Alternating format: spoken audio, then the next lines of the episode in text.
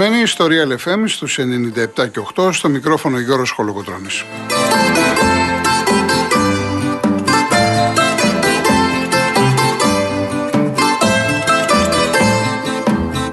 Τηλέφωνο επικοινωνίας 211-200-8200. Επαναλαμβάνω, 211-200-8200. Η κυρία Ιωάννα Φιλιππίνη και σήμερα στο τηλεφωνικό κέντρο. Στη ρύθμιση του ήχου, ο κύριος Λάσκαρης Αγοραστός.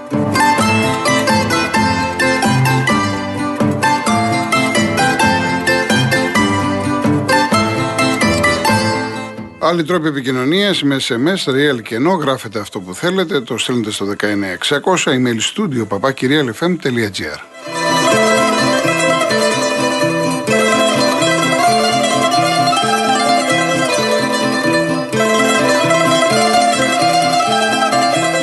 Κυρίες Δεσποινίδες και κύριοι, καλό σας μεσημέρι. Είναι μεγάλη γιορτή σήμερα του Αγίου Νικολάου.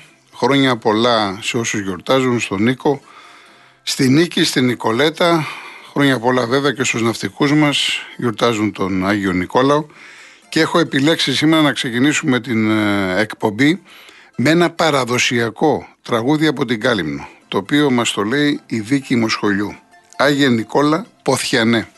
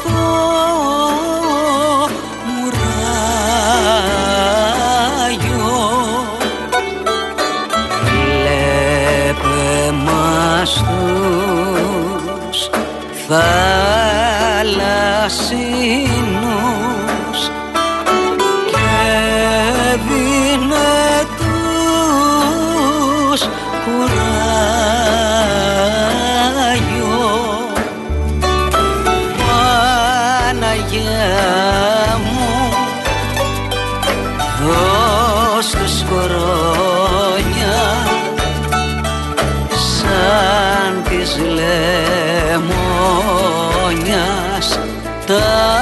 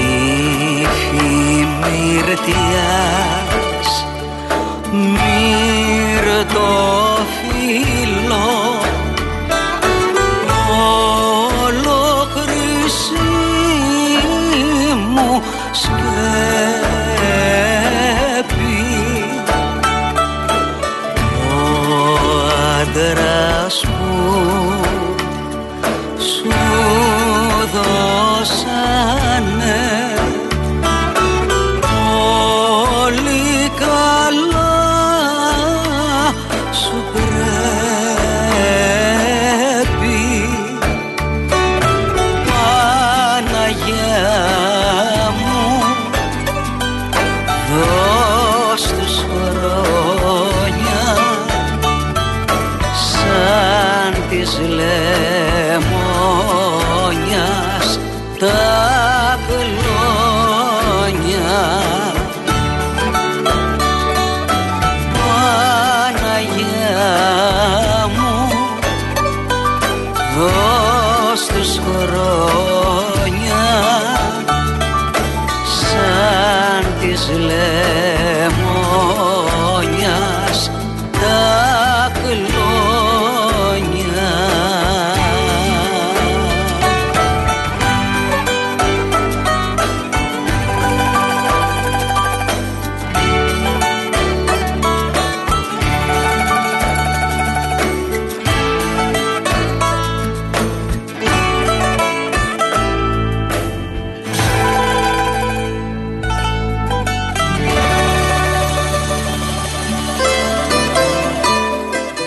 πολύ ωραία.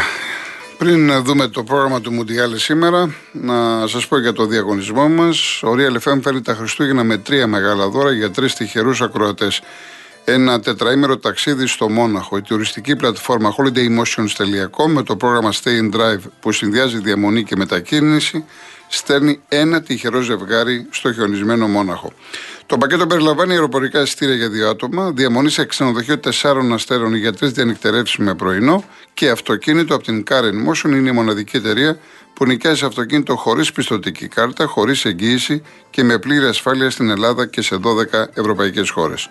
Το δεύτερο δώρο είναι ένα iPhone 14 και το τρίτο μία τηλεόραση FNU Smart 50 inch. Η κλήρωση θα γίνει στην εκπομπή της Μαρίας Αναστασοπούλου την Κυριακή 11 Δεκεμβρίου στις 4 το απόγευμα. Real κενό το ονοματεπώνυμο και την ηλικία σας στο 19600. Ο ακροατής που θα κληρωθεί και θα απαντήσει σωστά θα κερδίσει το δώρο. MediaTel 1,36 ευρώ ανά SMS με ΦΠΑ και τέλος κινητής τηλεφωνίας όπου ισχύει. Γραμμή παραπώνων 214 214 8020. Δώστε την συγκατάθεσή σας για την επεξεργασία των προσωπικών σας δεδομένων μπαίνοντας στο σύνδεσμο που θα σας σταλεί στο απαντητικό μήνυμα. Αρμόδιος ρυθμιστής ΕΕΠ. Η συμμετοχή επιτρέπεται μόνο σε άτομα άνω των 18 ετών. Η συχνή συμμετοχή ενέχει κινδύνους εθισμού και απώλειας περιουσίας. Γραμμή στήριξης και θεά Α. 210-9215-776. Όρη διαγωνισμού real.gr. Λοιπόν, σήμερα έχουμε και το τελευταίο ζευγάρι στη φάση των 16. Ε, Μαρόκο-Ισπανία στις 5 το απόγευμα. 9 το βράδυ Πορτογαλία-Ελβετία. Υπάρχουν φαβοροί. Τα φαβοροί είναι οι Ισπανοί και οι Πορτογάλοι, να μην κρυβόμαστε. Και μέχρι τώρα όλα τα φαβοροί, ακόμα και οι Κροάτες που πέρασαν χθες τα πέναλτι, όλα τα φαβοροί έχουν περάσει.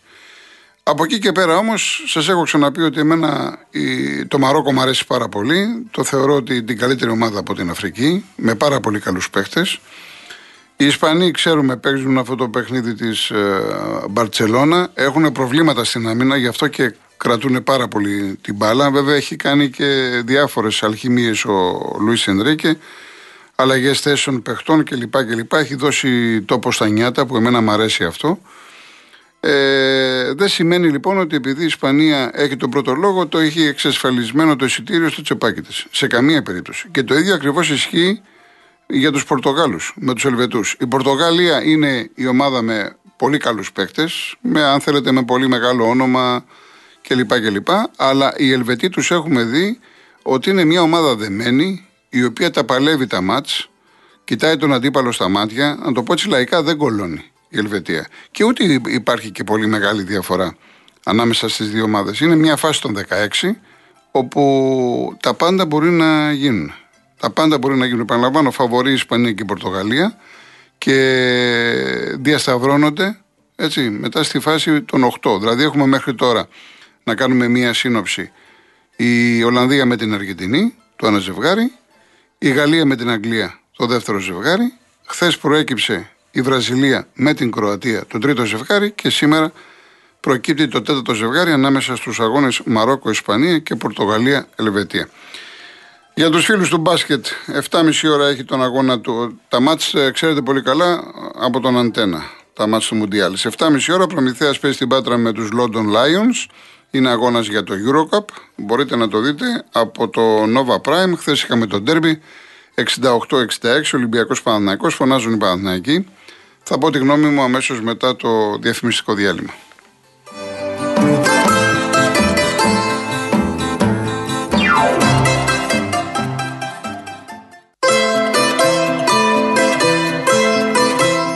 Μετά από μια εντυπωσιακά επιτυχημένη χρονιά, ο ελληνικός τουρισμός βρίσκεται στην αιχμή της εθνικής προσπάθειας για μεγαλύτερη οικονομική ανάπτυξη και κοινωνική ευημερία με ένα βιώσιμο και περιβαλλοντικά φιλικό τουριστικό μοντέλο.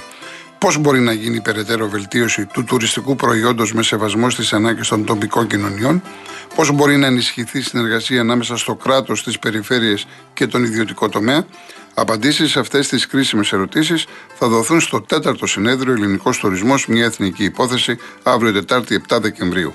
Δυνατότητες και προοπτικές που συνδιοργανώνουν η Next is Now και η DAM Consulting.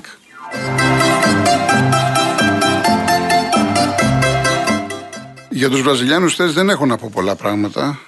Το μάτς πήγε 2-0 στο 13. Δηλαδή πριν καν πάρουμε χαμπάρι ότι ξεκίνησε ο αγώνες, οι Βραζιλιάνοι το είχαν καθαρίσει και έπεσε και η ψυχολογία της Νότιας Κορέας που θα μπορούσε στο 2-0. Είχε μια φοβερή φάση και εκπληκτική απόκλουση με το δεξί χέρι του τερματοφύλακα της Εθνικής Βραζιλίας. Αν εκεί γινόταν το 2-1, ενδεχομένως να υπήρχε ενδιαφέρον. Νομίζω ότι οι περισσότεροι που είδαμε το μάτς λέγαμε πότε θα μπει το τρίτο και πότε θα μπει το τέταρτο. Και τελικά ε, μέσα σε μισή ώρα και κάτι, μέσα σε 36 λεπτά, οι Βραζιλιάνοι είχαν επιτύχει τέσσερα τέρματα. Το γκολ του Ριτσάρλτσον ήταν εκπληκτικό σε δημιουργία, πραγματικά. Οι Βραζιλιάνοι μας έχουν χαρίσει ωραίες στιγμές, ωραία μπάλα και με την απόδοσή τους, με την εμφάνισή τους στο πρώτο ημίχρονο, σαφώς έστειλαν μηνύματα σε όλο τον κόσμο ότι ενδεχομένως αυτή τη στιγμή να είναι το πολύ μεγάλο φαβορή για να κατακτήσουν το Μουντιάλ. Στο δεύτερο ημίχρονο, εντάξει, έκαναν κάποιες επιθέσεις, θα μπορούσαν να πετύχουν κάποιο γκολ, αλλά γενικά εκεί που ήταν καζωμένοι η ταχύτητα έπεσε. Λογικό είναι αυτό, διότι σου λέει έχουμε και άλλα παιχνίδια. Ε, εξάλλου οι Βραζιλιάνοι εδώ και πάρα πολλά χρόνια δεν είναι από τις ομάδες εκείνες που θα σε βρουν έτσι λάσκα και θα σε χτυπήσουν σαν το χταπόδι. Ε, έχουν αποκτήσει μια ευρωπαϊκή νοοτροπία. Όλοι παίζουν στην Ευρώπη, τα βλέπουν διαφορετικά, κοιτάνε και το αύριο, την καριέρα τους. Οπότε σου λέει με το 4-0 καλά είμαστε. Ε, έτσι λοιπόν δεν έχω να πω πολλά πράγματα για την Βραζιλία. Το Κροατία, η Ιαπωνία πήγε στα πέναλτι. Προηγήθηκαν οι Ιάπωνες, αλλά μετά οι Κροάτες ε, ισοφάρισαν πάρα πολύ εύκολα. Ναι, μεν έχουν ένα μεγάλο μέσο όρο ηλικίας, αλλά στα δικά μου μάτια τουλάχιστον ήταν πιο συγκροτημένη ομάδα, πολύ πιο έμπειρη. Μετά το 1-1 ε, δεν τρελάθηκαν να βάλουν δεύτερο γκολ. Έχουν και μια εμπειρία στα πέναλτι και αυτό φάνηκε. Η Ιαπωνία λύγησε νομίζω πνευματικά. Αν και είδαμε τον ε, τερματοφύλακα του Λιβάκοβιτς να πιάνει τρία πέναλτι, πολύ εύκολα, έτσι φάνηκε στα δικά μας μάτια, δηλαδή σου έδινε την εντύπωση ότι όσα πέναλτι και να χρειαζόταν ο κολκίπερ της Δυναμό Ζάγκρεπ να πιάσει θα τα έπιανε. Μου έκανε πολύ άσχημη εντύπωση το πέναλτι που χτύπησε ο Λιβάγια, ούτε σε προπόνηση. Απόρρισα με το, με το όλο του στυλ, εν πάση περιπτώσει, ε, η Κροατία θα παίξει τώρα με τη Βραζιλία, σαφώς σε θέση outsider, δηλαδή όπως ήταν οι Ιάπωνες απέναντι στους Κροάτες, έτσι τώρα είναι οι Κροάτες απέναντι στους Βραζιλιάνους. Η Βραζιλία είναι το μεγάλο φαβορή για να πάρει τον αγώνα. Αλλά σε κάθε περίπτωση, επειδή μιλάμε για Κροατία, επειδή μιλάμε για πάρα πολύ καλούς παίχτες, θα πουλήσουν ακριβά το, το μάρι τους. Λοιπόν, ε, θέλω επίσης να σταθώ σε μια πάρα πολύ ωραία φωτογραφία και στιγμιότυπο στο βίντεο μπορείτε να το δείτε κάποια στιγμή που πηγαίνει ο, ο Βίντα και αγκαλιάζει, ο Βίντα της ΑΕΚ, αγκαλιάζει το Μόντριτς από αριστερά και το Κοβάσεβιτς από δεξιά. Έτσι, ο, υποτίθεται ο αρχηγός, ο μεγάλος, ο πάτερ φαμίλιας. Αυτή την εντύπωση σου έδινε. Και επίσης θέλω να σταθώ σε αυτούς τους φοβερούς Ιάπωνες που μετά το τέλος του αγώνα και ο προπονητής τους προσωπικά, ο οποίος ήταν γενικά συγκινητικός ε, από την ανάκρουση του εθνικού ύμνου και μετά το τέλος του αγώνα, οι Ιάπωνες ε, στάθηκαν προσοχή απέναντι στους συμπατριώτες τους και σε όσους τους υποστήριξαν ε, έκαναν υπόκληση. Πραγματικά οι άνθρωποι μας δίδαξαν πάρα πολλά πράγματα σε αυτό το παγκόσμιο κύπελο. Δεν είναι μόνο ότι καθάριζαν τα ποδητήρια οι παίχτες και οι, οι φίλαθλοι της εξέδρες. Έκαναν πάρα πολλά πράγματα και θα συμφωνήσω με τον προπονητή της Εθνικής Ιαπωνίας ότι όντως το Ιαπωνικό ποδόσφαιρο κάνει βήματα μπροστά. Αυτό είναι πάρα πολύ σημαντικό. Λοιπόν, όσον αφορά τώρα το ντέρμπι, επειδή βλέπω κάποια ερωτήματα, το ντέρμπι του μπάσκετ για τη διαιτησία. Ε, όσοι με παρακολουθούν, σε λίγο συμπληρώνω 40 χρόνια καριέρας, ποτέ μου δεν ασχολήθηκα με την διαιτησία στο μπάσκετ. Όχι μόνο γιατί δεν είμαι ειδικός, αλλά γιατί έχω μία απέχθεια για τη διαιτησία στο συγκεκριμένο άθλημα, διότι θεωρώ τους διαιτητές εφευρέτες. Μπορούν να σφυρίξουν φάουλ χωρίς να υπάρχει η παραμικρή επαφή του επιτιθέμενου με τον ε, αμυνόμενο. Το βλέπουμε σχεδόν σε κάθε αγώνα. Δίνουν ό,τι θέλουν. Επομένως, το ότι ο Παναθηναϊκός φωνάζει δεν μου λέει τίποτα. Και ο Ολυμπιακός άλλες φορές φωνάζει. Όποιος και να χάσει μεταξύ των δύο, κάποιος θα φωνάζει. Είτε αυτό έχει να κάνει με επίσημες ανακοινώσεις της ΚΑΕ, είτε με επίσημες τοποθετήσεις του Δημήτρη Γιανακόπουλου ή παλιότερα των Αγγελόπουλων, της ΚΑΕ Ολυμπιακός κλπ. Εγώ θέλω να σταθώ στο αγωνιστικό κομμάτι, διότι ήταν η ένατη συνεχόμενη νίκη του Ολυμπιακού, αλλά τις προηγούμενες φορές και ειδικά πέρυσι φαινόταν η πολύ μεγάλη διαφορά. Και λέγαμε ότι είναι φυσιολογικό, διότι το ρόστερ του Παναθηναϊκού δεν είναι καλό, είναι μειωμένο το μπάτζετ κλπ. κλπ. Φέτος λοιπόν είδαμε σε αυτό τον αγώνα έναν Παναθηναϊκό ο οποίος ήταν ανταγωνιστικός. Ναι μεν ο Ολυμπιακός κέρδισε, έκανε το 8-0 και δεν του ξεφεύγει η πρώτη θέση στην κανονική περίοδο. Θα έχει δηλαδή το αβαντάζ όταν παίξουν στους τελικούς. Αλλά από εκεί και πέρα κατά την προσωπική μου εκτίμηση ε, κερδισμένος είναι και ο Παναθηναϊκός. Κέρδισε σε ψυχολογία. Αποδείχτηκε στην πράξη ότι αυτές οι τρεις συνεχόμενες νίκες στην Ευρωλίκα δεν ήταν τυχές. Θα μου πει κάποιος ότι δεν μπορεί μια ομάδα τριών μηνών, τεσσάρων μηνών, πόσο είναι ο Παναθηναϊκός, να σταθεί το ίδιο απέναντι σε μια ομάδα σαν τον Ολυμπιακό που ουσιαστικά είναι τα δύο-τρία τελευταία χρόνια με κάποιες ε, προσταφαιρέσεις είναι ίδια, ο βασικός κορμός. Είναι πολύ πιο έτοιμος, πολύ πιο συμπαγής, ο Ολυμπιακός μέσα στο γήπεδό του, έχει χημεία κλπ. κλπ. Όμως παρόλα αυτά, ενώ στην αρχή ξέφυγε, ε, μετά είδαμε τον Παναθηναϊκό, ο οποίος και γύρισε το παιχνίδι, ε, έφτασε τον Ολυμπιακό, τον πέρασε. Μετά ξανά ο Ολυμπιακός, είδαμε μία μάχη. Είδαμε μία μάχη από τα παλιά. Το γεγονός ότι το σκορ έμεινε σε αυτά τα επίπεδα 68-66, ε, νομίζω ότι ωφέλησε τον Παναθηναϊκό. Ο Ολυμπιακός είναι μια ομάδα που αν βρει το χέρι και σε τρίποτα γενικά σε επιθετικό ρυθμό μπορεί να σπαραλιάσει την οποιαδήποτε άμυνα.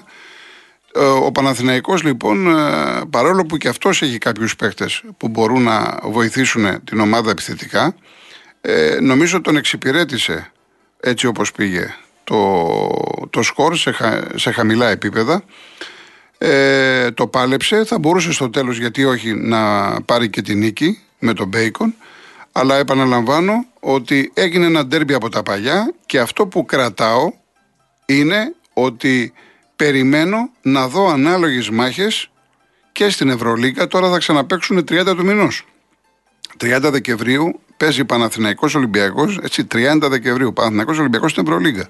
Έχουν να συναντηθούν στην Ευρωλίγκα, έχουμε τους τελικούς στο πρωτάθλημα και ενδεχομένως να έχουμε και στο κύπελο. Στο κύπελο φέτος, χθες ανακοινώθηκε, θα γίνει Final Eight στα δύο αουράκια στο Ηράκλειο θα πάρουν μέρος οι 7 ομάδες οι οποίες θα τερματίσουν ε, ανάλογα τη θέση τους στον πρώτο γύρο συν μια ομάδα η οποία θα βγει από ένα Final Four 17 Δεκεμβρίου στις χαμηλότερες κατηγορίες. Για πρώτη φορά θα δούμε αυτό στο ελληνικό μπάσκετ. Άρα και εκεί μπορούμε να τους δούμε.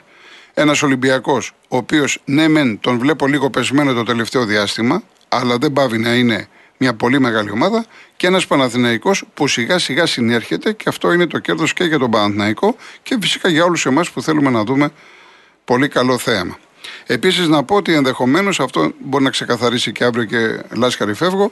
Ε, να μην έχουμε αγώνες Σαββατοκύριακο, διότι οι κριτές αποφάσισαν να μην πάνε στους αγώνες επειδή δεν έχουν αναγνωριστεί επίσημο ως αθλητικός φορέας. Υπάρχει και ανακοίνωση της Ομοσπονδίας που τα βάζει μαζί τους. Είναι ένα πολύ σοβαρό θέμα, γιατί χωρίς κριτές, χωρίς γραμματεία δεν μπορούν να γίνουν οι αγώνες. Ελπίζω ότι αύριο όλες οι πλευρές να τα βάλουν κάτω και για το καλό του αθλήματος να μην γίνει κάτι τέτοιο. Διαφημίσεις, συζητήσεις, γυρίζουμε.